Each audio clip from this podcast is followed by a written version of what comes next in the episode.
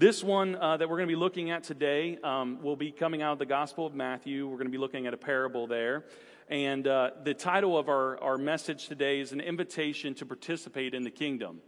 Um, those are here today. Um, I hope one thing that you do is you have ears to hear today and eyes to see what's up on the screens to, to, and, and what you're reading in the Word of God to understand that God has a special invitation for each one of us here this morning. And that's something I hope that you let settle on your hearts because as we look at this, this message about an invitation, it will be one that will be of historical value, but one of personal meaning. And the reason I mean personal meaning is because it applies to each person in this room here this morning. And so uh, there is a key kingdom truth that I want to uh, convey as um, you guys get that uh, title down and, and where we're going to be in the book of Matthew in chapter 22. It, it's going to be um, that the parable that we're going to look at today illustrates some really key things. That God extends a gracious invitation to people to participate in his kingdom. And by accepting this invitation, it leads to joy, while some will choose to reject this invitation, and it leads to punishment and judgment and even death. Now, there's, there's a, a sobering thought to think about. There will be many today um, that come here to church and, and hear about this great invitation and choose to leave this place uh, knowing that they have sort of turned away from this invitation, this great message of grace that's found in his son Jesus. Um, and, and the reality is, there are going to be those who, who do that. But I pray that God would work in the hearts of those here today that that wouldn't be the case as we look at that first kingdom truth that, um, that grace is a, it's a gracious invitation for those who are here, and it's a joyous invitation to be a part of. So here's what I want to do in the honoring of God's word. I'm going to ask you to stand as we read in Matthew chapter 22, verses 1 through 14. If you're able to stand this morning, we're going to be looking at the parable of the marriage feast. And, and it goes as this in verse 1. And again, Jesus spoke to them in a parable, saying, The kingdom of heaven may be compared to a king who gave a wedding feast for his son. And he sent his servant to call those who were invited to the wedding feast but they would not come. Again, he sent other servants, saying, Tell those who are invited, See, I have prepared my dinner, my oxen, my fattened calves have been slaughtered, and everything is ready. Come to the wedding feast. But they paid no attention. They went off, one to his farm, another to his business, while the rest seized his servants, treated them shamefully, and killed them. The king was angry, and he sent his troops to destroy those murderers and burn their cities. Verse 8 Then he said to his servants, The wedding feast is ready, but those who were invited were not worthy. Go therefore to the main roads and invite to the wedding feast as many as you find. And those servants went out into the roads and gathered all whom they found, both bad and good. So the wedding hall was filled with guests. But when the king came in to look at the guest, he saw there was a man who had no wedding garment. And he said to him, Friend, how did you get in here without a wedding garment? And he was speechless. Then the king said to the attendants, Bind him hand and foot, and cast him into the outer darkness, in a place where there's weeping and gnashing of teeth. For many are called, but few are chosen. You may be seated.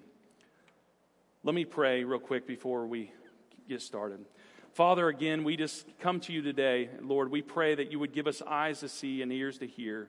God, that you would be with me as I present your word.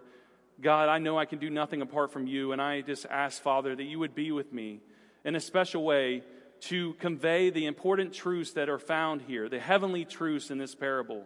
Lord, may it fall on those hearts that need to fall on today. May they see their, their, their greatest need in all the world is Jesus. And to respond to this gracious invitation from the King to come into his kingdom because it is a time of joy and celebration and one that cannot be experienced in, in any other way or any other thing. God, you truly are the way, the truth, and the life. And Father, I pray that we would allow that to set, settle into our minds and our hearts today. Lord, again, just grant me um, clarity as I share your word and be with those who are here, even the guests that are here. I pray that they may feel warmed and welcomed uh, here today, and those who are here every Sunday, Father, I pray that they would not just treat this as another Sunday, but a day that we would uh, focus our attention and our worship to you, especially during this time. And we pray this in your name. Amen. So today, uh, church, we see. Um, as you look at me, I, I, look like a guy that has a little gray in his beard, as you see. As, uh, I, I, have a little gray in my beard, and I grew up in the 1980s. Any, any 80s people here uh, that grew up in the 80s? I'm really, I'm really proud to say I'm, I grew up in the 80s. I think it was one of the best times to grow up. I know everybody's sort of got their own flavor but mine was the 80s, and I love the 80s because it was just a time of, of different things. But as I was thinking about this parable and, and the great invitation that's extended in it, it, it, reminded me of something when I was growing up in the 80s that, that I remembered. And it was, it was this great royal British celebration that I remember seeing being televised and put out all over the airwaves, and people were taking pictures of these certain people that were named Prince Charles and Lady Diana. And this was a, a, celebration like no other because of the pageantry that went into it. If you're younger and you don't remember Prince Charles and Lady Diana, you probably can think of their kids, Prince William and, and the others that got married. Uh, that, that, the, the, the pageantry that was built around this time of celebration. But in the 80s, I remember that it was, it was proposed that the, the wedding was $57 million uh, to put on. This wedding was of, of extravagance and it was the highest known during the time in the 1980s. They say it's appro- approximately, if it would have been uh, a wedding of today, the magnitude that they had, it would be approximately around $110 million with inflation. So this was a great, great uh, celebration. The, the, the, outfit of, of the princess, uh, uh, Lady Diana, was $115,000 alone, and her tra- uh, train of her veil was 25 foot long. Now, let me just say this my wife, when we got married, that was nowhere close to 25 foot long. And, and there was a lot of stuff that you had to be careful about not tripping over. I can't imagine this, but this was the magnitude of this wedding that was happening for this British royal wedding. It was something that everyone took notice of and was excited about. Well, that pales in comparison to the Lord's parable here that we're looking at in Matthew chapter 22. This, this great royal wedding feast that the king is preparing for his son is like no other. And, it, and the reason I say that is because in verse 1, he speaks in a parable. Those who are here this morning, if we don't already know this, a parable was just a simple way for Jesus to share a story in earthly terms that would have heavenly meaning. And so these people that were listening to it, uh, there in the crowds there that were in the temple, would, would have been listening to, to think about where do I fit in this story? Much like us here this morning. We should be asking ourselves, where do we fit in this story, in this parable? And what is the heavenly truth that God is trying to portray or tell us about ourselves in this, in this parable? So we see the Lord Jesus is speaking to them in this parable, and it's about the kingdom of heaven. And he says it could be compared to a king who gave a wedding feast for his son in verse 2. You see, the subject that Jesus makes here is really clear for all of us here today. The subject is the kingdom of heaven.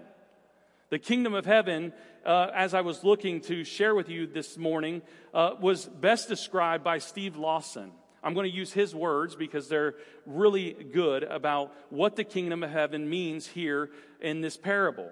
It says these words are not referring to one day when we will be in heaven. He's talking about salvation right now. Not so much of us going to a place called heaven, but heaven coming to us and God Himself coming into our hearts and our souls. And for us to enter into the reign and redemption and salvation that's found in the righteousness of Jesus Christ.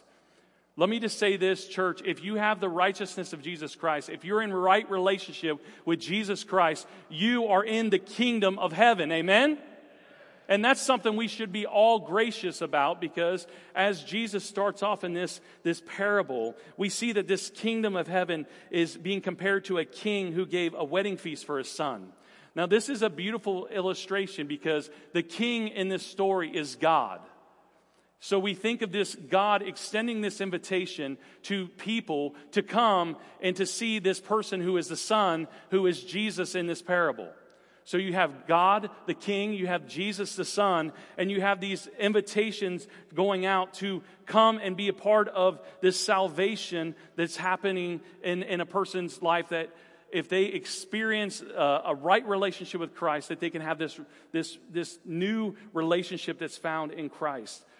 And so we see this wedding feast is, is used here as an illustration as a time of celebration and joy. As many of you have been in your lives before to a celebration of a wedding or a reception, you know it's a time of great anticipation, a time for focus to be put on people, um, and, and, and, it's just a, a great time. But this is used here by our Lord here in this parable because it's, it's a meaningful occasion. It's a union of two people being brought together, beginning a new chapter in their lives. It's just as one, when one trusts in Christ, they enter into unionship with Christ, with, with that relationship with Jesus. It's, it's, the, it's a symbolization or a, a symbol of the union between Christ and his bridegroom and his church, the bride. You see, this, this all points to the invitation of a wedding feast as a symbol of the invitation for salvation and eternal life. Church, here's today, I don't want you to miss the fact that eternal life is at stake here. The invitation to come and to receive Jesus in your, in your life, in your heart, is not something to play around with. This is something of serious nature, and it should be something that we all give lots of thoughts to.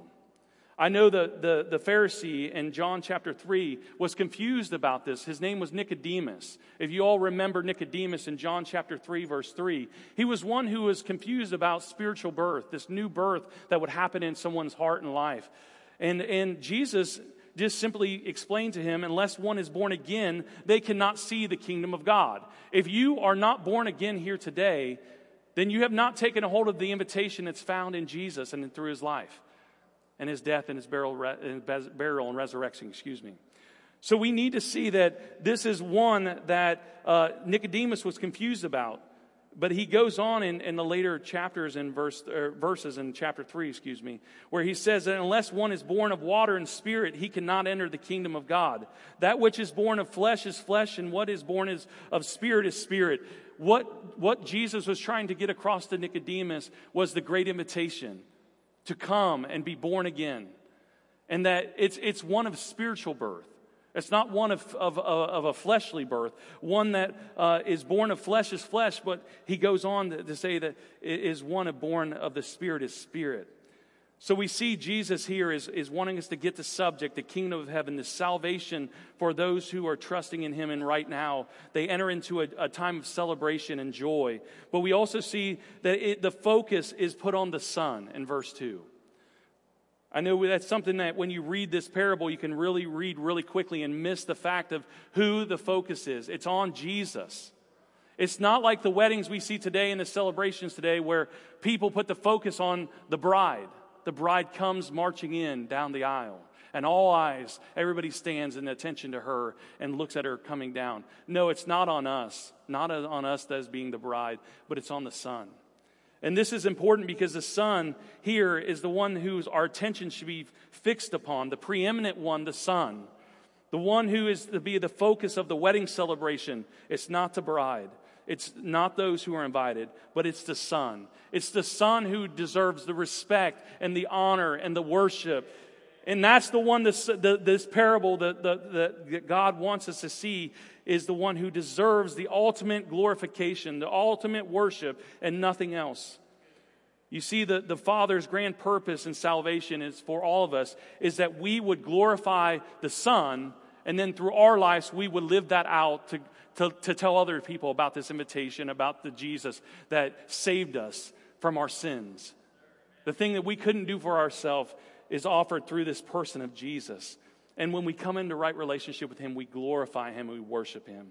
You see, in, in, in, in, Philippians, Paul talks a lot about this in chapter 2, verses 9 and 11. He says, Therefore, God has exalted him. He bestowed upon him the name that is above every name, and that is the name of Jesus, that every knee shall bow and every, and every tongue confess that under, under earth that he is Jesus Christ the Lord.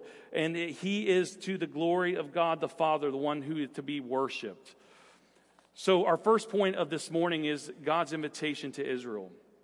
we see a lot of what this parable is setting up for us here.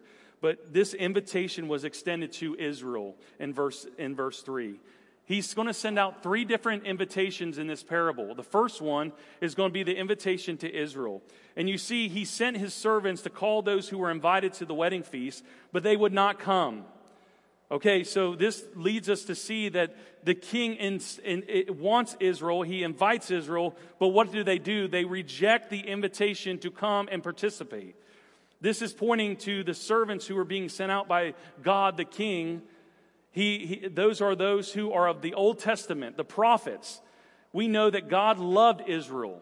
We know that in Genesis chapter 12, God first called the chosen people through Abraham to come to be his people and through them there would be those that would be blessed among the whole world. We see the prophet Amos speaks to the love of, of the Father for Israel. He says, You only have I chosen all of the families of the earth.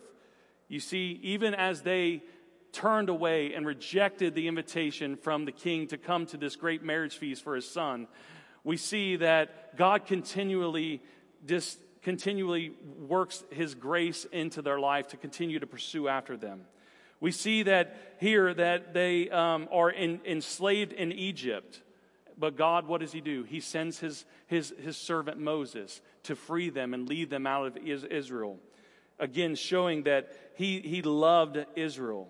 It says in Hosea 11:1, "When Israel was but youth, I loved him, and out of Egypt I called my son." You see this, this invitation first extended to Israel. But they, those who were invited, referred to Israel, rejected it to, it, to come. This, this includes the servants that went over and over again to Israel in the Old Testament, to the unwilling, the hard hearted people of Israel. Those were the people that, that, were the prophets who were persecuted, they were ridiculed. The, the prophetic words that were spoken and given and written were rejected by them, Israel.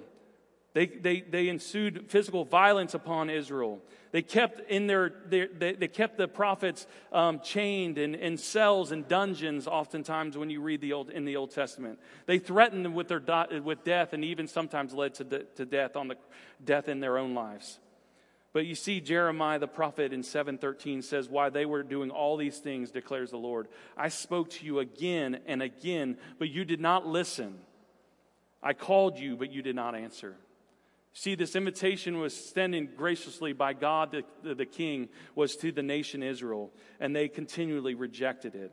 But the king showed abundant mercy and, and patience. And in verse 4, what does this king do? It's, it's something really, it's, it's mind-boggling when you read this, because if I was a king, I would just say, I'm done with you and you're dead, and send my people out to uh, have my vengeance on them for the disrespect and, and, the, and the, the, the less importance that they showed to my invitation. I would, I would have sent out somebody. But in verse 4, what does this king do? And, and the king shows abundant mercy and patience. It says the word, again, you can read this and it, you can read it real quick, but the word again is really key.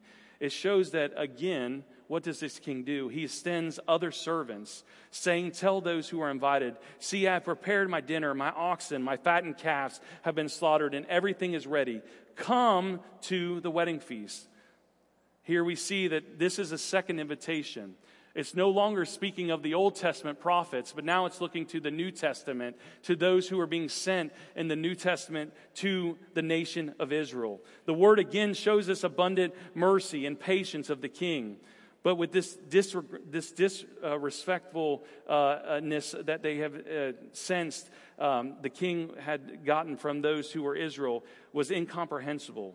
Yet the king did not react despite the people's rejection. He acted with mercy and grace, being relentless in asking the people to come. The very fact, again, I want you to listen to this, the very fact that God calls and calls and prepares the very best in the abundance reveals his heart for his people of Israel.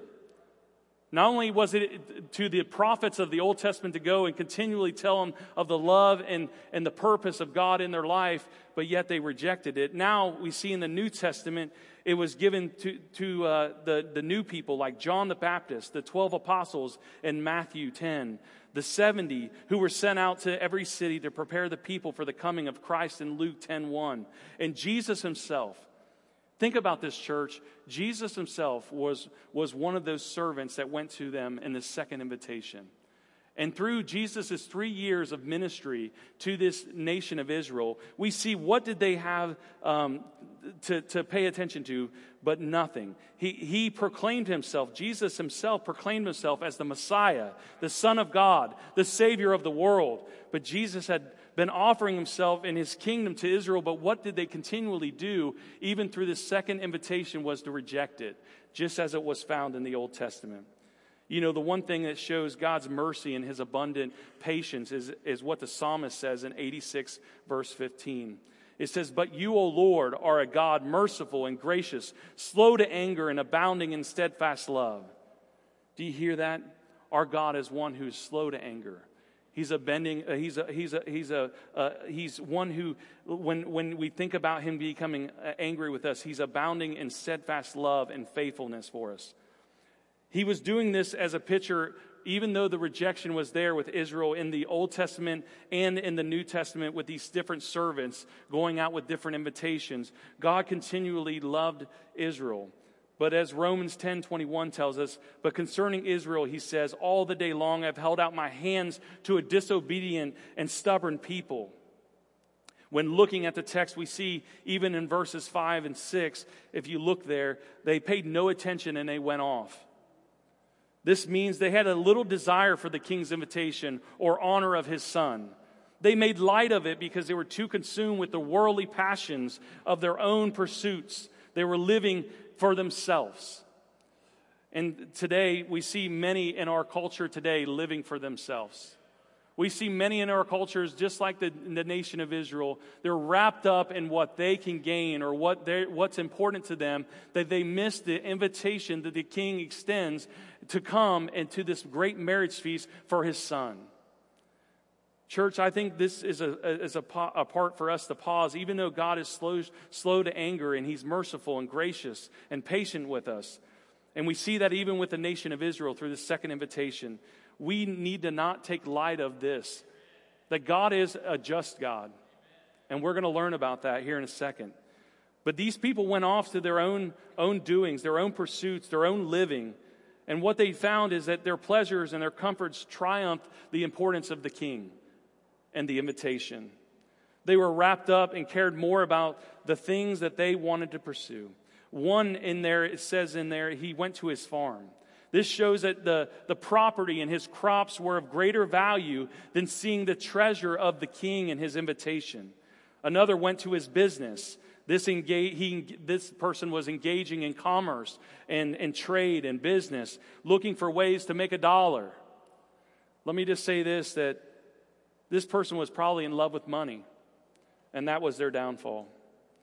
You know, church, we can learn from both of these men here in uh, verses 5 and 6 that we, we can see that we need to be careful what our hearts are given over to and what we're striving for of importance in our, in our lives.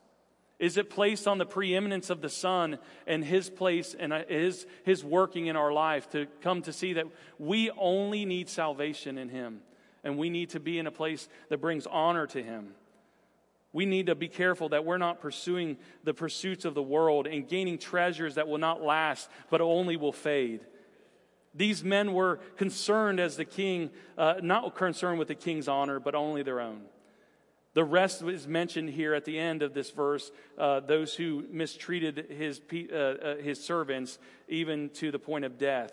This is, is mentioned here in this parable to remind us that these are people who are just worldly, religious people who care little. They'll scoff and think the things of God are foolish in this world. We know different if you're in, in, in, in relationship with Christ, that that is not foolish. But these men persecuted and killed the king's servants. The king was thre- uh, had threatened uh, these people with their position, their prestige, their wealth, and even their security and therefore they were hostile towards the servants who brought the good news of the king to them. We see that even in our day today. You go out to share the gospel with those, and there will be people who persecute you. They'll scoff at you, and they don't want to hear it. In other parts of the world, there are people that give their lives for the sake of the gospel. Think about these servants here. This, this, this servant, this king sends a second invitation to these people, yet they still do, do heinous things to the king's servants. This is a direct attack to the king and to his son. It says in Matthew 6 26 that, For what will it profit a man to gain the whole world but forfeit his very soul? Church, let us let that sit in our hearts today as we think of what we're striving for and what we're looking for. Um, are we pursuing after the right relationship that's found only in Christ and Him alone? Or are we looking to things of the world to fulfill our heart, that God shaped heart in our heart? It reminds me uh, of these, these men here in, in the second invitation, the ones that was the farmer and the businessman that got consumed and wrapped up in the worldly things. It reminds me of, of the passage in Luke 8 14 about the seeds that the, the farmer or the person was casting upon the different soils. And some fell upon those uh, that were of among the thorns and they those who heard they heard it but yet after they had gone away they were choked out by the cares and the riches and the pleasures of this life. And the fruit never came to maturity. Church let us not be that that that seed that falls among the thorns that never reaches maturity. Because the invitation of god is something that you don't play around with. We see that the king here also judged the rejectors and punished them in this in verse 7 it says the king's vast patience here we see wears thin with these, with these people, the second invitation that was given to Israel. Eh, because of the mistreatment of his servants and because of the, the, the ignorance to, to not listen and to be stiff necked and hard hearted. And because of that, they brought upon themselves this punishment. Because this patience, the slow the anger, God, his patience wore thin and finally exhausted.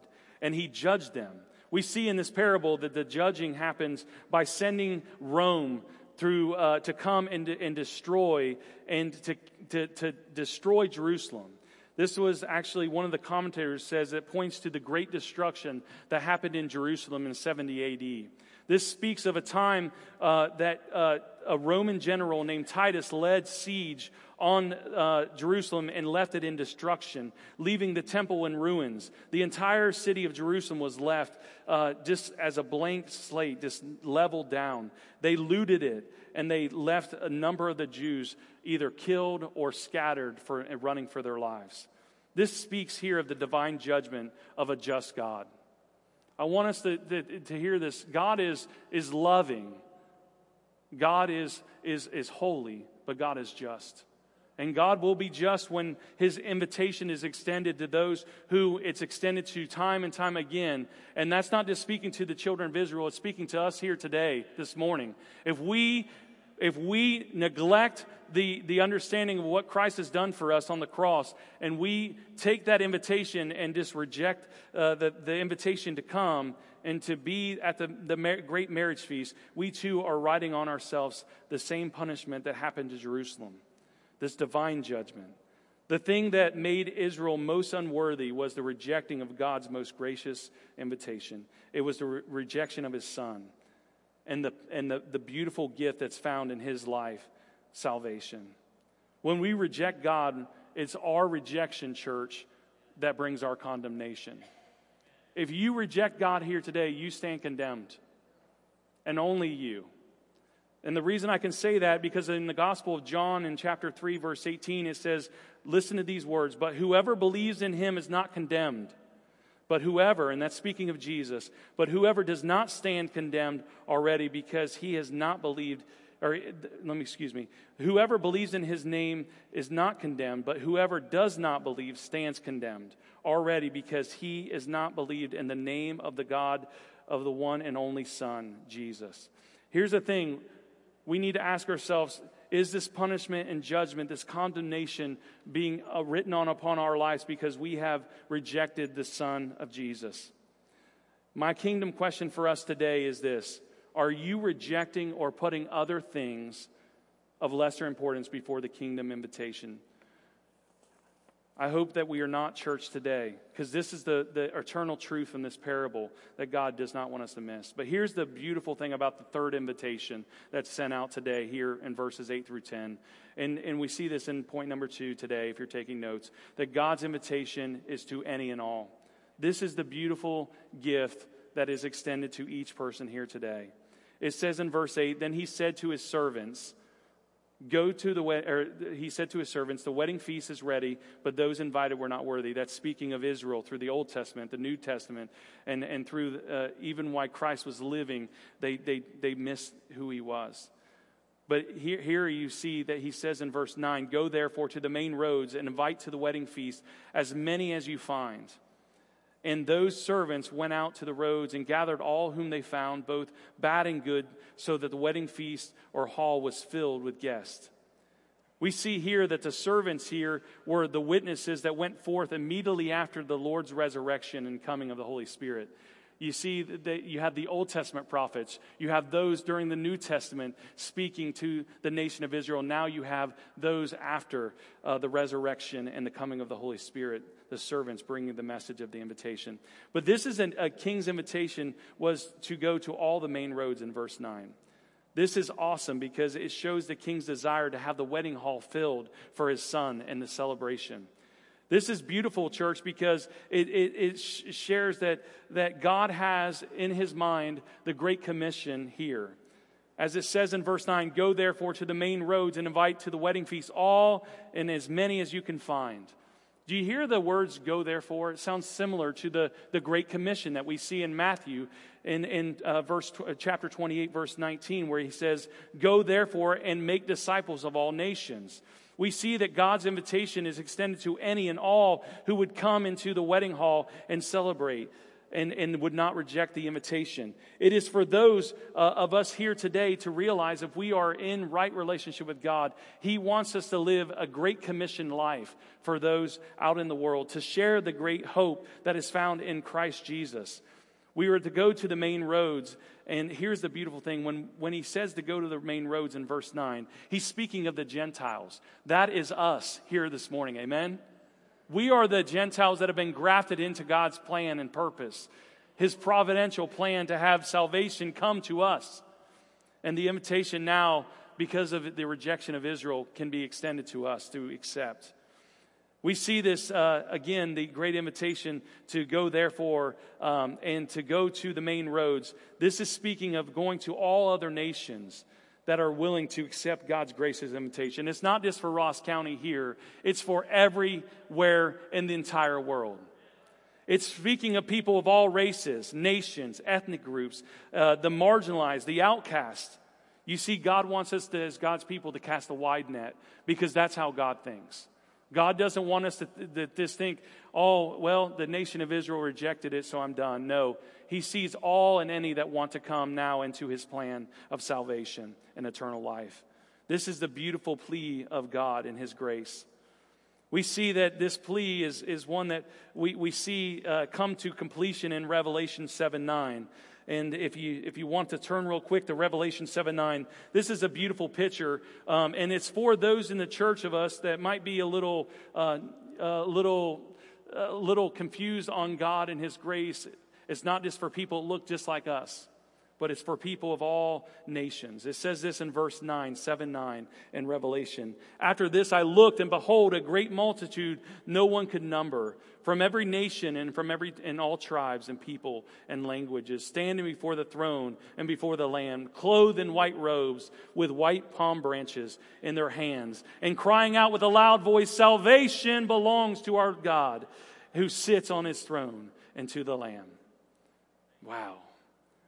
Do you hear that? They're clothed in white robes, waving palm branches, celebration of, of a time of the great marriage feast. Of all people, of all nations coming together. The invitation, this third invitation we see in verses 8 through 10, these servants that are going out, he says, go out to anyone on the main roads and, and, and invite them to the wedding feast. And those servants went out to the roads and gathered all whom they found, both bad and good. Wow. This is God's great plan of salvation for us, those of us who realize the gift that's found in his life in Jesus. We see that uh, in Romans 10 12, for there is no difference between Jew and Greek or, gent- or, or Gentile.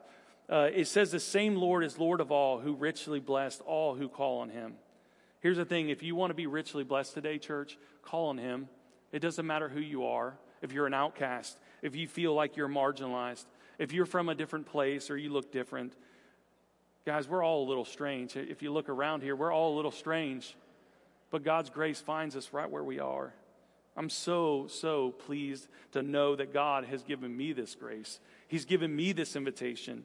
He's given people that I love the same invitation in this church. Guys, let's not miss the beautiful gift that God extends to us. We are richly blessed on, on those who call on Him. And, and let me just say, those who don't, God, there's, there's wrath and judgment to come for them. But we see this invitation is no longer just for a few, but for everyone. It's for the rich, the poor, the high, the low, the free, the slave, the moral, the immoral, the religious, the irreligious. Let me say again the religious, the irreligious. Church is for those who are out there not on Sunday mornings that need to hear the invitation. Let us be a people who will take that message to them. Let us be sent out from this church to tell them of the good news that is found in our Lord Jesus. I love what Jonathan Edwards says that the door of God's mercy is thrown wide open. And Christ stands in the door and says to the sinner, Come. Will you come to the invitation of the great marriage feast for the Father, for his Son? Will you pay honor to him? Will you realize that that gift is an invitation to salvation for you? It's a beautiful thing that we know that the door has, come, been swung open saying, Come. Church, let us be a church of, of the people, as we read in Acts 1 8, that are focused not just here in Jerusalem, but Judea and Samaria and to the ends of the earth. Let us be people who don't just value the people here in Ross County and their hearts and their, their, their, their where they're going to go one day, but those who are of every nation, every ethnic group. Doesn't matter what life they've lived before. Pastor spoke in, in his message last Sunday about grace and imagine getting to heaven one day and, and seeing the criminal hanging on the cross there next to you. Or, or imagine being next to someone who has done some heinous things like the tax collector, Matthew, who, who extorted money from people and who worked to take from his own people. Can you imagine being around people who, even over in the prisons that are not too far away from our church, that come to know Jesus as their personal Lord and Savior will be in heaven one day. You know, here's the thing a lot of us struggle with. We struggle with thinking we're better than other people. But here's the beautiful thing that's found in verse 10. If you, if you missed this, I want to make you reflect your eyes down and look at it. He says he gathered, he said, go and gather all from who are found, both bad and good. Do you hear that? Both bad and good. We, none of us here in our own good, our own merit, have any right to stand before God. But yet he gives us that opportunity through his son and his righteousness. You know, we see that this, this both bad and good being invited is, is to help us see that the morally good and morally evil is, is both equally unworthy of standing before the Lord and attending the king's marriage feast. But he doesn't, he doesn't just hold that against us. He offers us to come. We, we have no moral good or no good standing in, in any of us. The Bible says in Romans 3:10 that all, all of us have sinned. Or uh, that's Romans 3:23, but Romans 3:10 says this that there's no one righteous, not one. You know, there's not a person in here who can stand in their own righteousness, their own goodness before God. Not even a preacher. We all are in need of grace and salvation that's found through his son Jesus. You know, the beautiful thing is that we read in Ephesians that it's truly a gift of God. It says, For grace has been, for his grace that you have been saved through faith.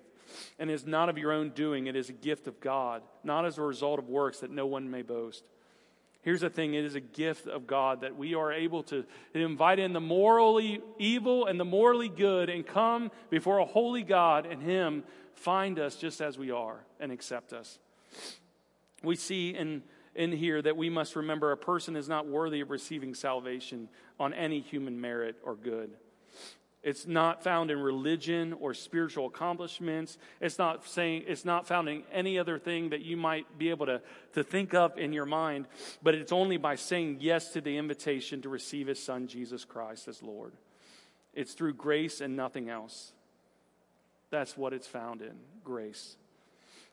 Here we see the king's invitation lastly, here in point C, is that he was, it, it was accepted in verse 10.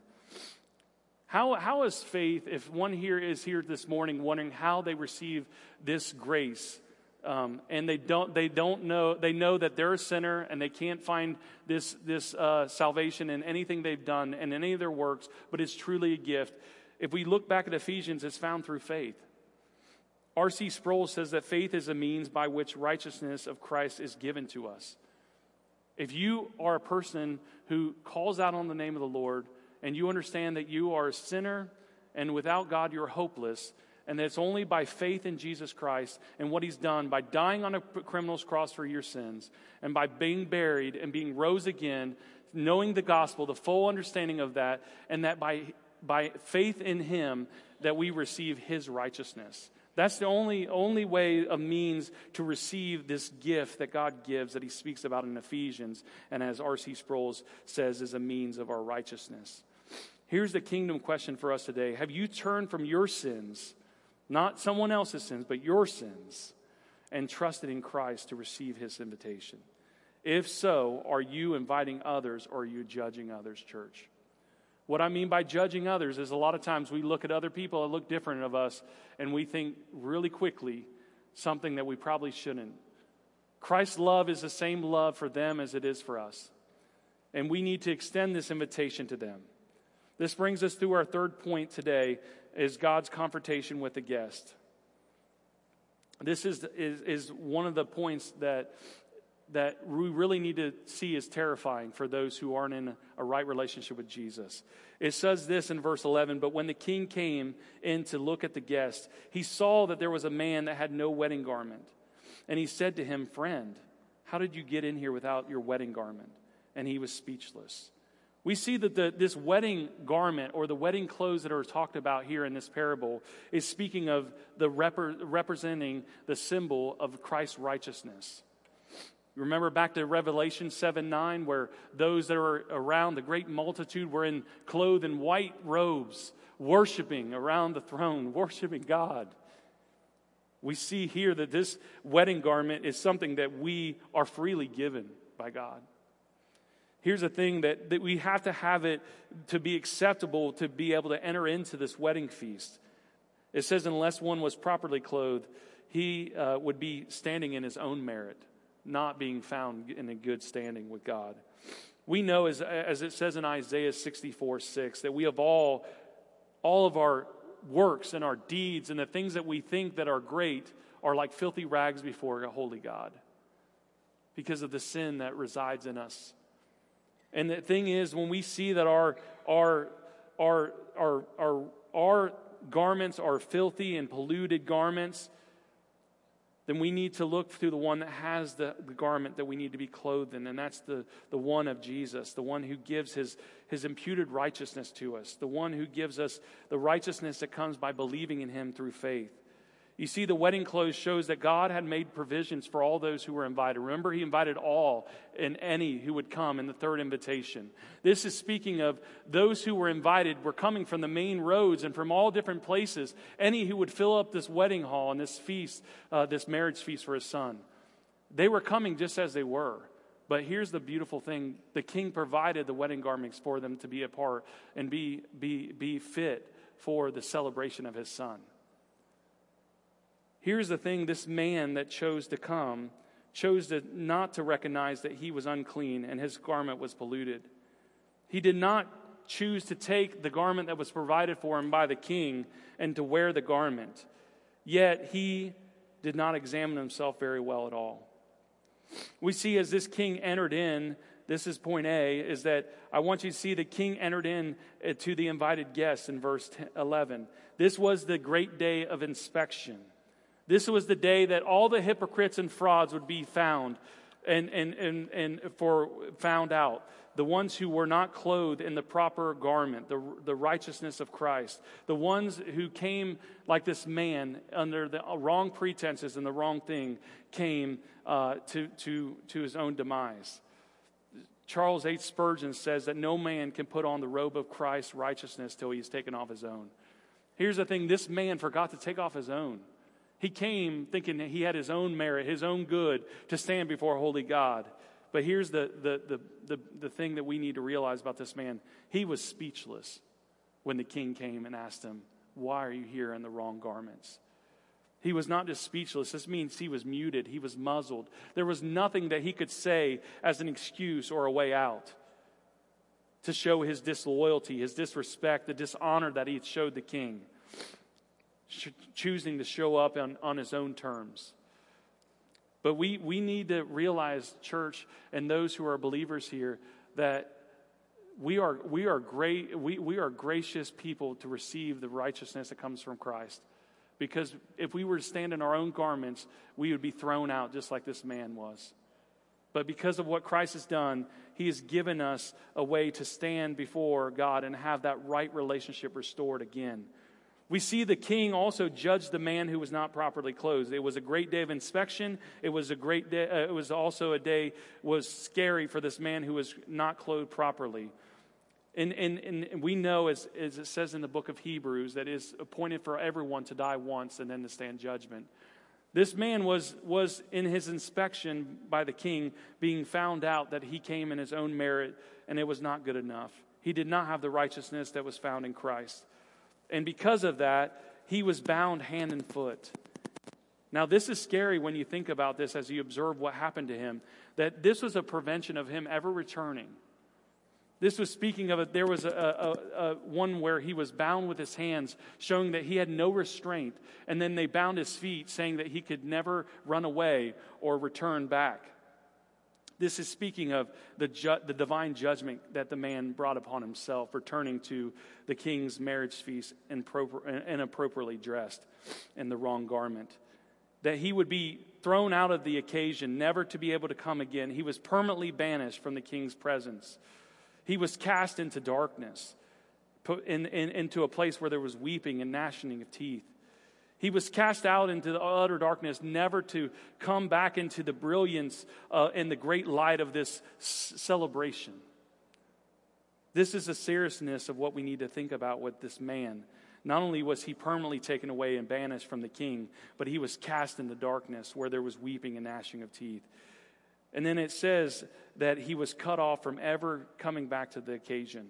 You know, the, the, the, terrible thing, those who reject God and His invitation and His grace that is found through His Son Jesus will never get another chance to decide differently when they stand before a holy God. But it's only those who have placed appropriately their faith in, in Jesus and what He's done for them and what He has accomplished for them.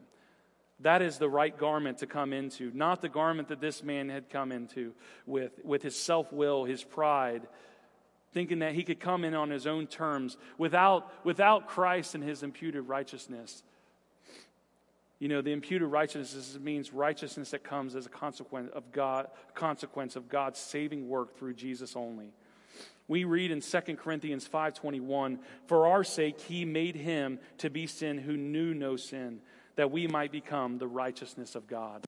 Do you hear that through Christ, we might become the righteousness of God. Through his death, through his burial and resurrection, through his death on the cross that he took and bore our sins, that we could have the righteousness of Christ. Church, I want to tell you there is no other way to salvation only found in Jesus Christ and him alone. We know that in John 14, 6, that it says that He is the way, the truth, and the life, and that anyone who would come to Him has to come through Jesus. You hear that? There's, there's a small, slim, uh, narrow way to come to God. There is not a wide way where many people try to enter in, but there's only one way, and that's through Jesus Christ, that He is the way that leads to life. See, this man did not experience life, he experienced death. But for those of us here today, if God gives us ears to hear today, I pray that He would help you hear that God wants you to have life, and it's found through His Son Jesus, through the way, the truth, and the life. The last point here is see that uh, king calls many, but few are chosen. This just speaks really plainly about the sovereignty of God in salvation. How does God work? I don't know. I'm just going to be honest. He is amazing, and I know that His grace, He calls any and all to come to Him. And my job as, as a pastor and as your job as the church is to go out and not try to decide who God wants to come to the great marriage feast, but to call all and allow Him to do that of the inspection. And so here's what I would tell us today is to know that God is the one who will draw men to himself. And that we need to know that God is sovereignly at work in the hearts of those who are here today, as, as those who will hear the message that go forth from here, as we share the message with them.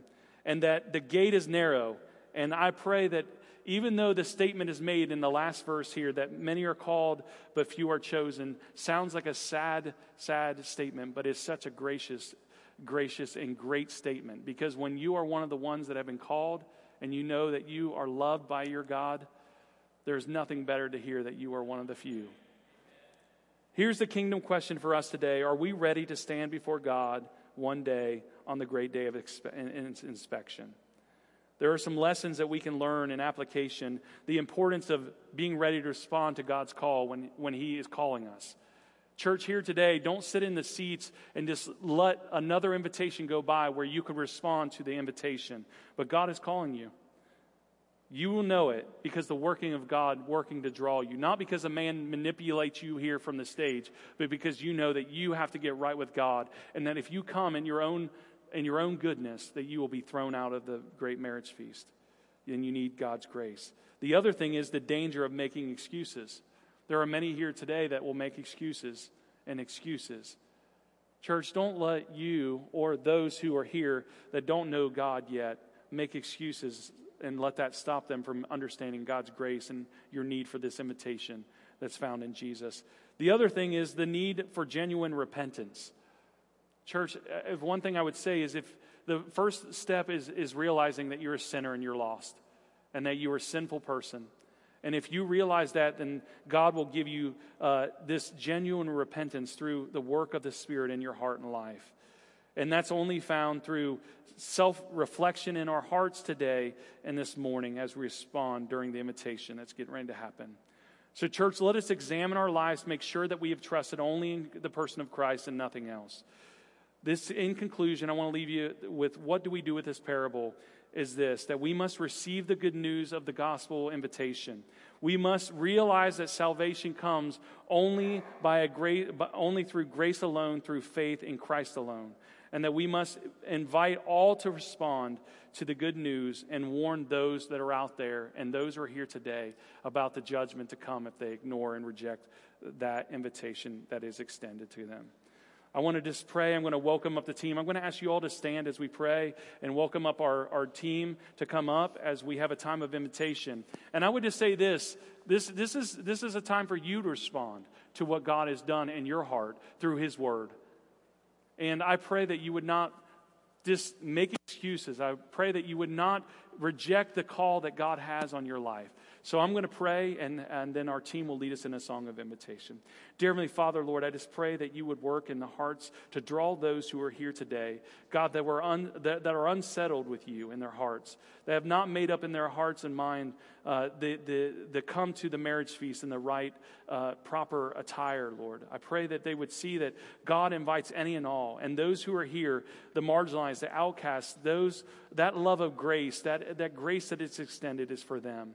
And I pray that they would know that as they come forward, if God does lead them to do that, that this is not to embarrass them or to, to make them feel any, any way, but just a, it's a time of celebration for them to acknowledge the need of, of Jesus in their life and, and the one who died in their place to take upon their punishment, to pardon them from the judgment to come. And I pray this in your name. Amen.